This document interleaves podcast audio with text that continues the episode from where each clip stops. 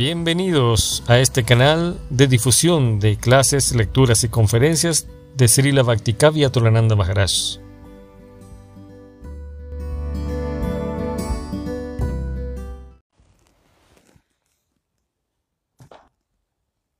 Hare muchas gracias.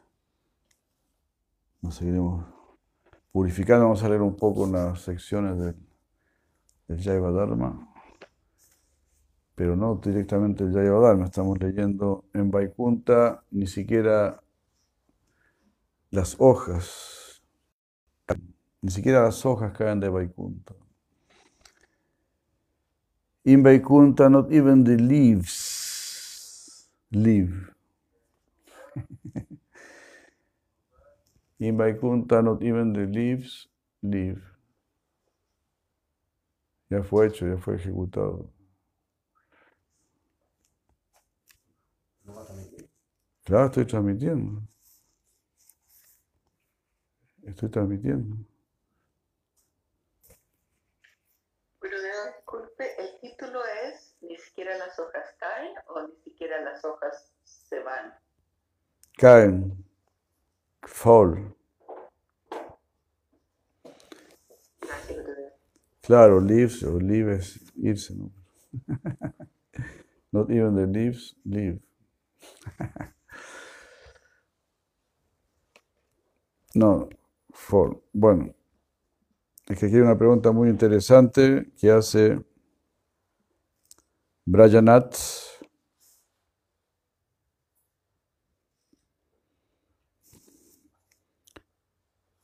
Estamos en la primera ola, capítulo primero, la página número 10. Brajanat dice, la miseria en el estado condicionado, en última instancia es auspiciosa. Y esa miseria en última instancia es auspiciosa porque nos hace desear, desear dejar este mundo. Aún así es, es penosa en el presente. ¿No habría sido posible para el, el omnipotente Señor encontrar alguna otra solución para este proceso miserable? Me encontré una, una pregunta genial.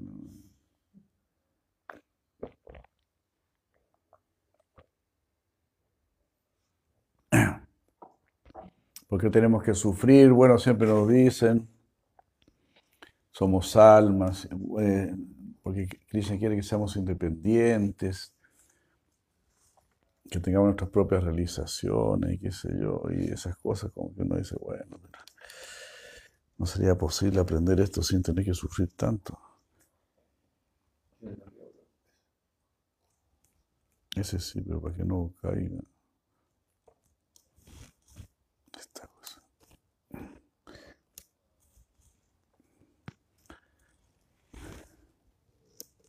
Esta cosa tiene como un giro ilimitado.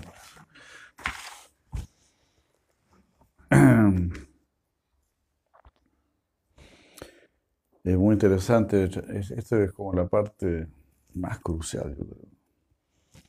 ¿Por qué tenemos que venir aquí? ¿Por qué tenemos que sufrir? Babaji dice, el Krishna Lila es muy maravilloso y tiene una miríada de variedades. Esto también es un tipo de lila sorprendente.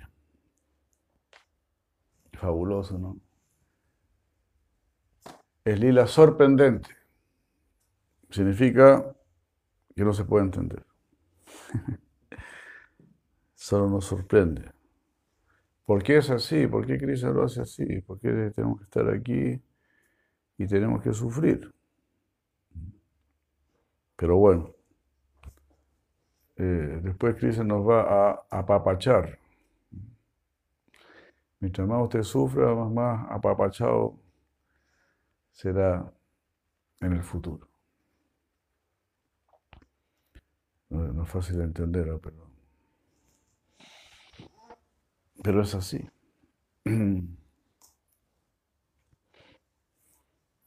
Primer punto, es un lila sorprendente. No, primer punto, Krishna tiene que pasar ilimitados lilas, ilimitados niveles de lilas.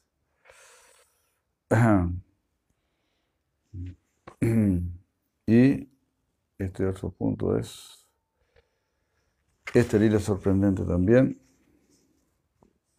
El Señor, supremamente independiente, ejecuta todo tipo de lilas. ¿Por qué no tendría que llevar a cabo este en particular?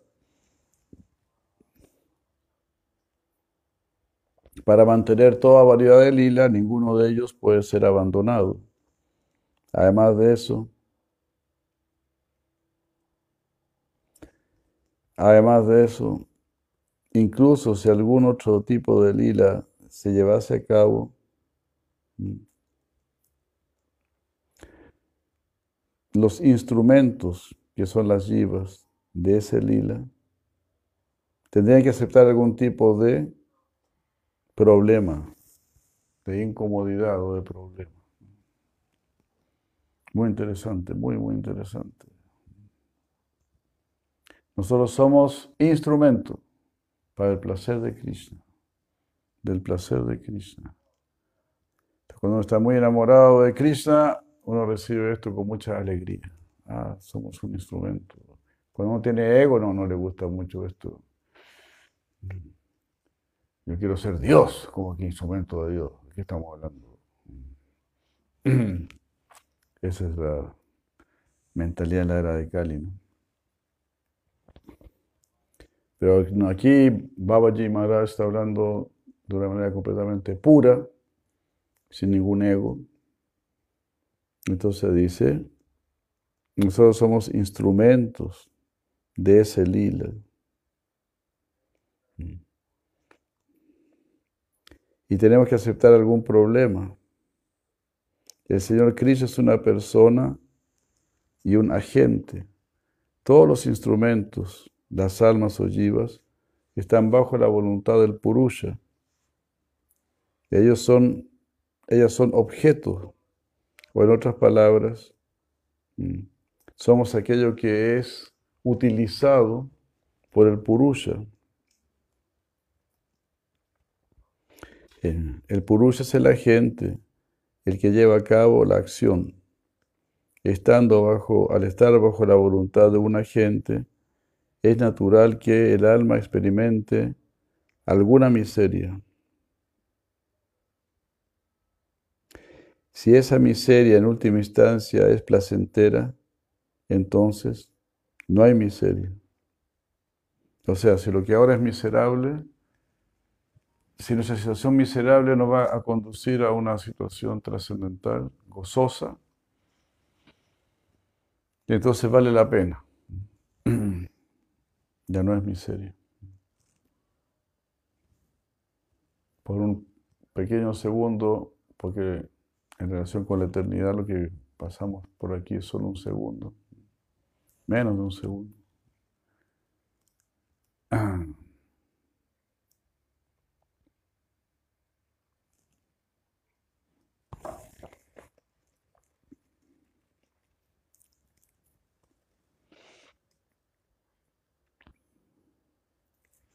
Claro, porque nosotros tenemos nuestra voluntad, tenemos nuestros deseos, vamos a tener que aceptar el deseo de otro, la voluntad de otro. Puede causar cierta miseria.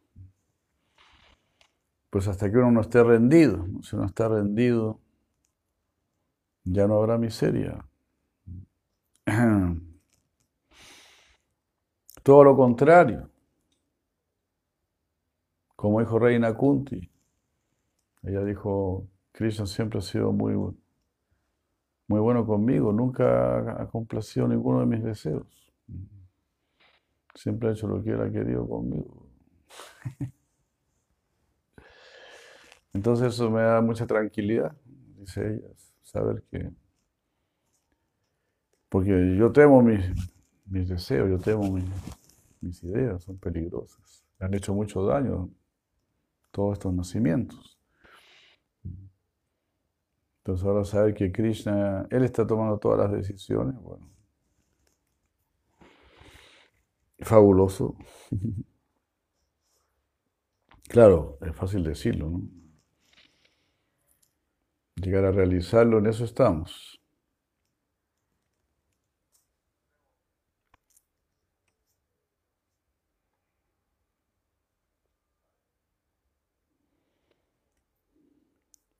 ¿Por qué tú llamas a esta situación miserable? La aparente miseria que está nutriendo el lila de Krishna es algo supremamente bienaventurado para la jiva. Dejando de lado el aspecto placentero del Señor Krishna, la jiva, que tiene libre voluntad, ha aceptado una condición miserable que surge de su absorción en Maya. Si alguien debe ser condenado, eso es Jiva, el alma, y no Krishna. Entonces, por lo que aquí, siempre tenemos la opción de acercarnos a Krishna. Pues no lo hacemos, somos necios, no lo hacemos. Pues si nosotros nos refugiamos en Krishna, vamos a empezar a sentir un alivio. Inmediatamente, una consolación, un consuelo. Si pensamos en el Bhagavad Gita, si nos refugiamos en, sus palabras, en su enseñanza, vamos a sentir un, un consuelo.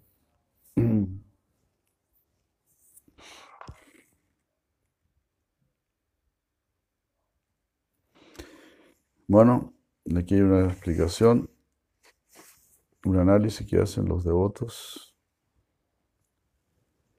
En aquel entonces era Satyanarayan Das, Satyanarayan Prabhu y Prabhu Kundali. Prabhu Kundali fue vecino lo tenía yo de vecino cuando mi familia vivía en Brindavan. Así que tuve la oportunidad de conocer a Kundali. Simpático Kundali. Bueno, aquí dicen el ilimitado e, eh, no, el ilimitado y omnipotente Señor estaría limitado y sería impotente si no llevase a cabo toda variedad de lilas. Y él no sería supremamente independiente. Entonces él es supremamente independiente, entonces él puede hacer lo que él quiere. Y como es el bien absoluto, pues todo lo que él hace es bueno.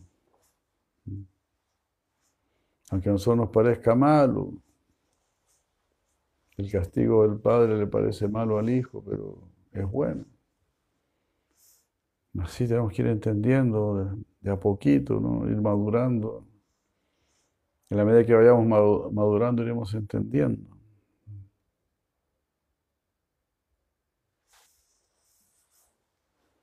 Las yivas son como los súbditos que están regidos por el rey, que es el agente. La independencia de la jiva es muy diminuta. No es una independencia absoluta. Ellas están bajo la voluntad del Señor. Y al estar bajo la voluntad de otro, es natural que uno sienta alguna miseria. Oye, quisiera hacer esto, pero. Pero Krishna quiere esto otro. Por ejemplo, las mismas Gopi no quieren que Krishna se vaya de Brindavan. Eh, bueno, también se puede decir que Krishna tampoco quiere irse de Brindavan. no, el amor es una cosa muy difícil de entender. Pero también están sus devotos que lo aman en Matura. Entonces, ¿cómo los va a dejar abandonados? También tiene que ir para allá. Así como estábamos diciendo antes, ¿no? El Señor Supremo se vuelve el sirviente de sus devotos y se esfuerza por darle placer a sus devotos, aunque sea un dolor para él. Entonces no es que Krishna es como un déspota que solo quiere disfrutar, no, no le interesa la situación de los demás. Eso no es así. Supremo amor significa supremo sacrificio. Es decir, suprema preocupación por la felicidad de los demás. Por eso el amor es tan bello. Porque significa el olvido de sí mismo. El, el, el Shvaha, Cuando estás en una ceremonia de un Agnihotra, es puro Shvaha, Shvaha. Me entrego completamente a Prabhupada, a Prabhupada Bhaktisiddhanta, a Gokishore Das Babaji, a Bhaktivinoda Thakur, a Yagandas Babaji, al Panchatattva, a Sri Krishna, a Radharani, a Mahaprabhu, me entrego, me entrego, Shvaha, Shvaha. Esa es la verdadera ciencia del amor.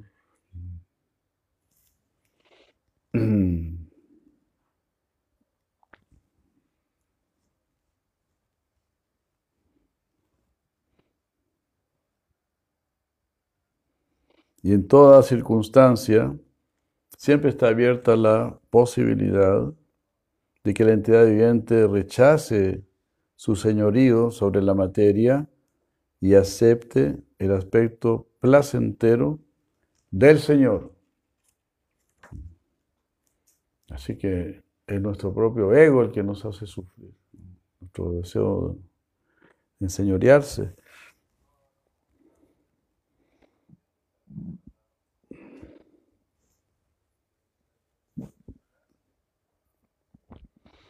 aunque el alma nunca ha estado dentro del Nityalila del Señor y aunque ha estado en el lila material del Señor desde tiempo inmemorial, la elección de tener conciencia material o conciencia espiritual es llevada a cabo, esa elección la puede hacer la jiva. Siempre está esa posibilidad. Aunque hemos tenido siempre, eh, hemos estado siempre en este mundo material, tenemos eso dentro de uno que dice, pero no habrá otra cosa, no habrá algo mejor, quiero algo mejor. Esto no me satisface, esto no me llena. Porque en realidad, como somos energía marginal, en realidad, podemos estar aquí, podemos en el mundo material, pero en realidad nuestro anhelo es por el mundo espiritual. Porque nuestra naturaleza es, espiritual, somos chispas conscientes. Entonces somos una chispa consciente que tiene la posibilidad de vivir en medio de la no conciencia. Pero nuestro anhelo real es la conciencia. Es algo así como un, exiliado, ¿no? que está obligado a vivir fuera de su país. Claro, puede vivir fuera de su país, pero siempre está añorando estar en su país. Nunca podré morirme, mi corazón no lo tengo aquí. Cantó un cubano que salió de Cuba.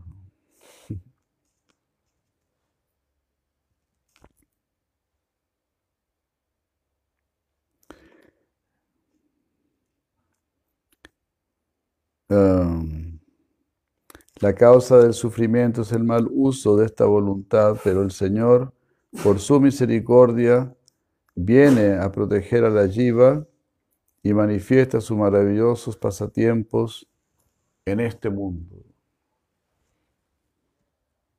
Otro punto más, ¿no? no solamente el alma tiene el deseo de algo mejor, sino que el mismo Señor Supremo viene y confirma hay algo mejor. Basta con que leas el Bhagavad y de inmediato te vas a dar cuenta, esto no es de este mundo. Ningún filósofo ha hablado de esta manera, con tanta claridad, con tanta propiedad. Y por eso Arjuna mismo está diciendo, sí, Tú eres el supremo. Asita de Baravyasa, Sayam Chaiva. Bravísime. Todos los grandes sabios lo han dicho. Narada, Asita, Devara, Vyasa. Y ahora tú lo estás confirmando.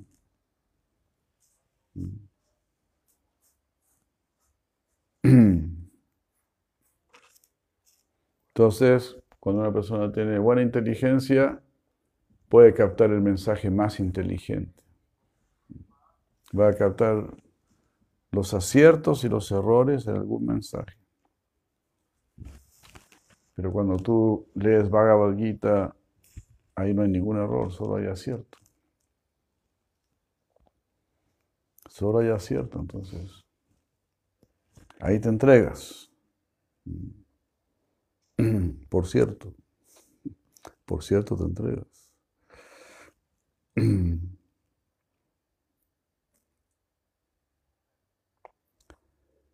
así podemos ver al Señor primero, mediante el sonido, Sruti. Y no, está solamente la parte espiritual que se lo haga Gita.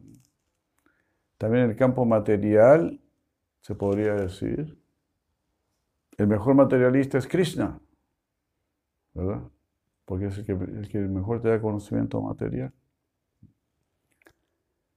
Es, el Krishna es el maestro de la materia y del espíritu. Entonces así es la vida espiritual, el conocimiento espiritual. El mejor materialista es Krishna, porque es el que mejor va a tratar la materia, el que mejor le va a dar vida material a todos, y después los va a liberar más encima.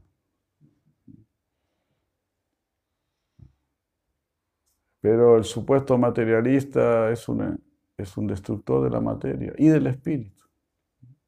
Entonces al final no es nada. Es solamente eh, alguien que, que patea en contra, ¿no? que chutea en contra. El rey de los autogoles.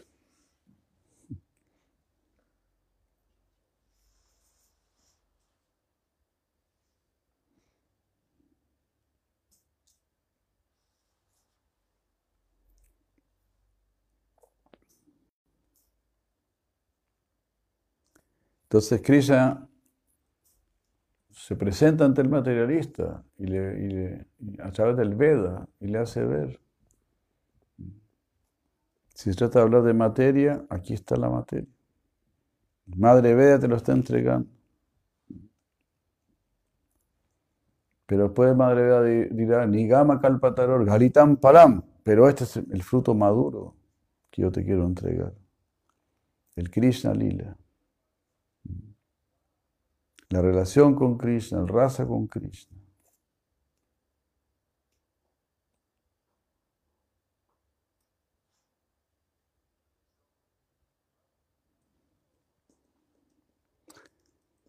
Pero incluso allí, cuando el Señor viene a este mundo y nos muestra su misericordia, aún así la jiva es incapaz de comprender los pasatiempos del Señor.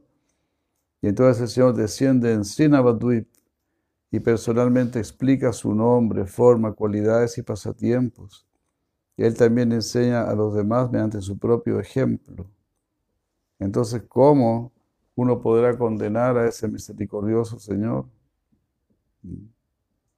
Es la necedad de la jiva que hace que no preste atención al mensaje del Señor. Por lo tanto, para rectificar este error, Maya te castiga. Yo escuché que en la India es así. Los maestros golpean a sus alumnos.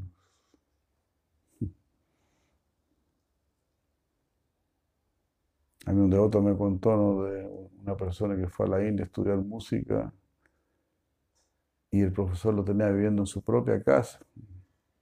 Y cuando no tocaba bien le pegaba. Y una vez dijo, no, no aguanto más, no aguanto más. Y se fue. Se fue a tomar el tren y cuando estaba en la estación de tren se encontró con el hijo del profe.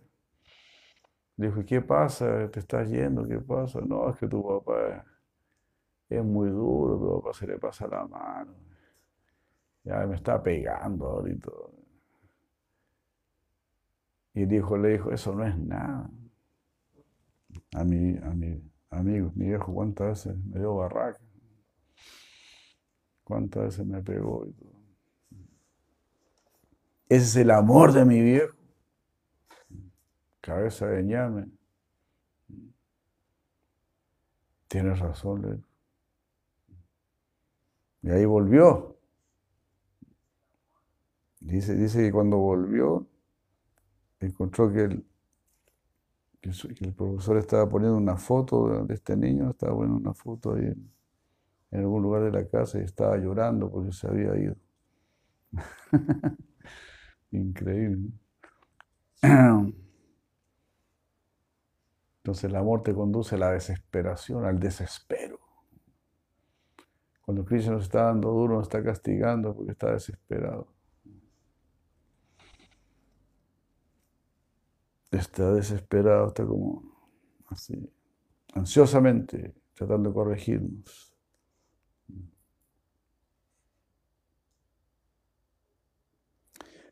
Por lo tanto, para rectificar ese error, Maya lo castiga. Olvidar que yo soy un eterno sirviente de Krishna es un error de parte de la Jiva.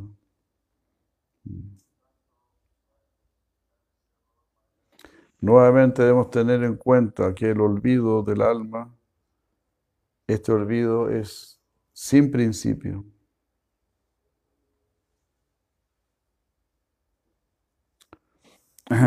Y así este Señor no puede ser condenado. Aunque Él es sin principio, aunque la lleva es sin principio, no puede ser inerte. La lleva es consciente y no tiene que permanecer en una condición de ignorancia.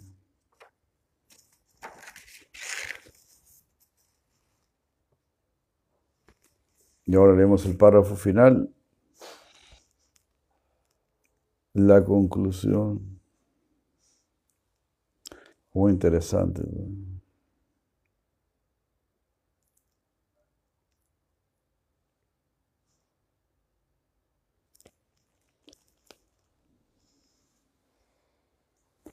El punto es que el alma siempre puede elegir el salir de esta condición miserable.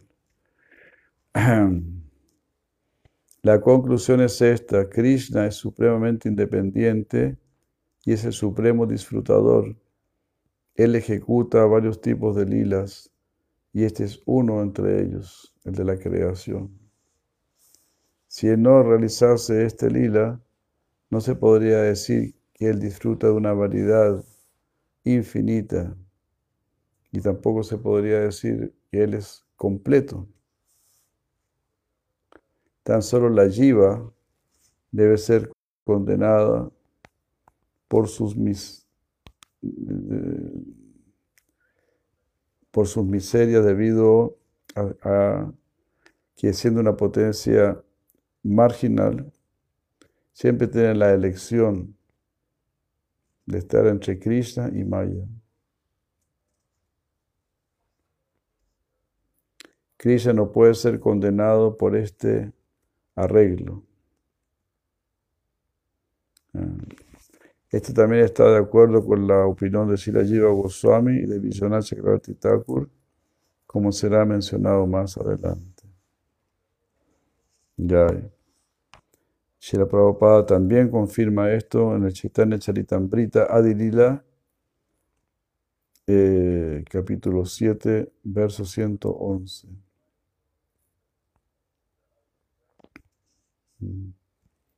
Allí Prabhupada dice, alguien puede argumentar diciendo, ¿por qué necesidad, qué necesidad hay de crear chispas espirituales? La respuesta se puede dar de la siguiente manera, ya que la personalidad absoluta de Dios es omnipotente, tiene tanto potencias limitadas como ilimitadas. Esto significa omnipotente. Ser, omnipotente significa que debe tener potencias ilimitadas.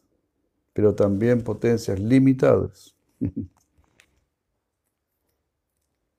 Y así el Señor exhibe su omnipotencia, mostrando ambos aspectos. Interesante.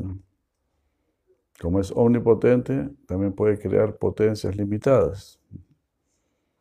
Las entidades vivientes tienen potencia limitada, aunque son parte del Señor. El Señor muestra el mundo espiritual mediante su potencia ilimitada y mediante su potencia limitada está mostrando este mundo material. Si el Señor Supremo no poseyese ambas energías, no podría ser llamado omnipotente. Mahato, Mahiyan, Nanduto, Niyan. Él es el más grande de lo grande y lo más pequeño de lo pequeño. Mm. En la forma de la entidad viviente lo más pequeño y como Krishna es lo más grande.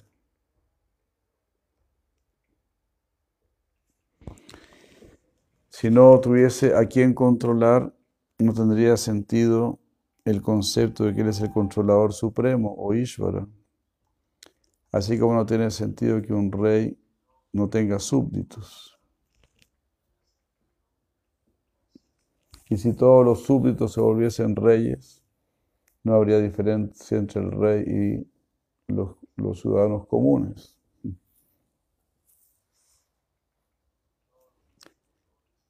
Así. Mm. El principio básico para la existencia de la entidad viviente se llama chit vilasa o el placer espiritual. El, omnipotente Señor manifiesta su potencia de placer como las entidades vivientes.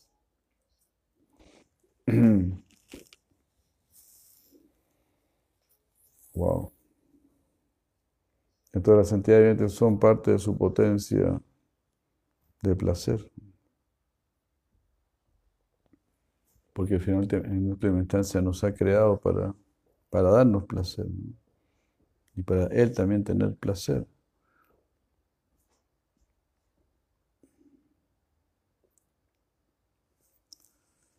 Eh, el Señor está descrito en el Vedanta Sutra como Ananda Mayovya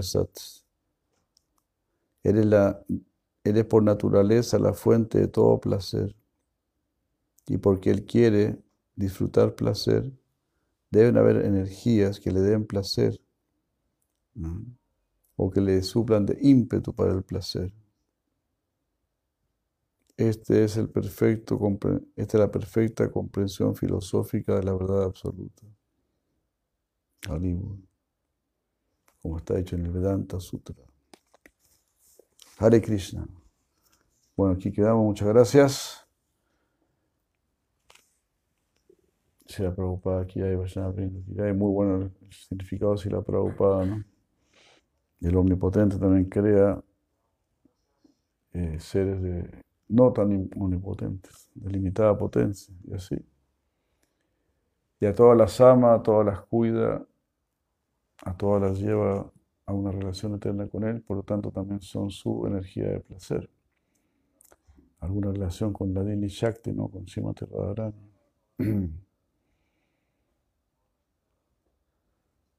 Aribur, Aribur. Muchas gracias. Bendiciones. Bhagavan Sri Krishna aquí, Jai. Gaura Premanandi, Gaur Premanandi,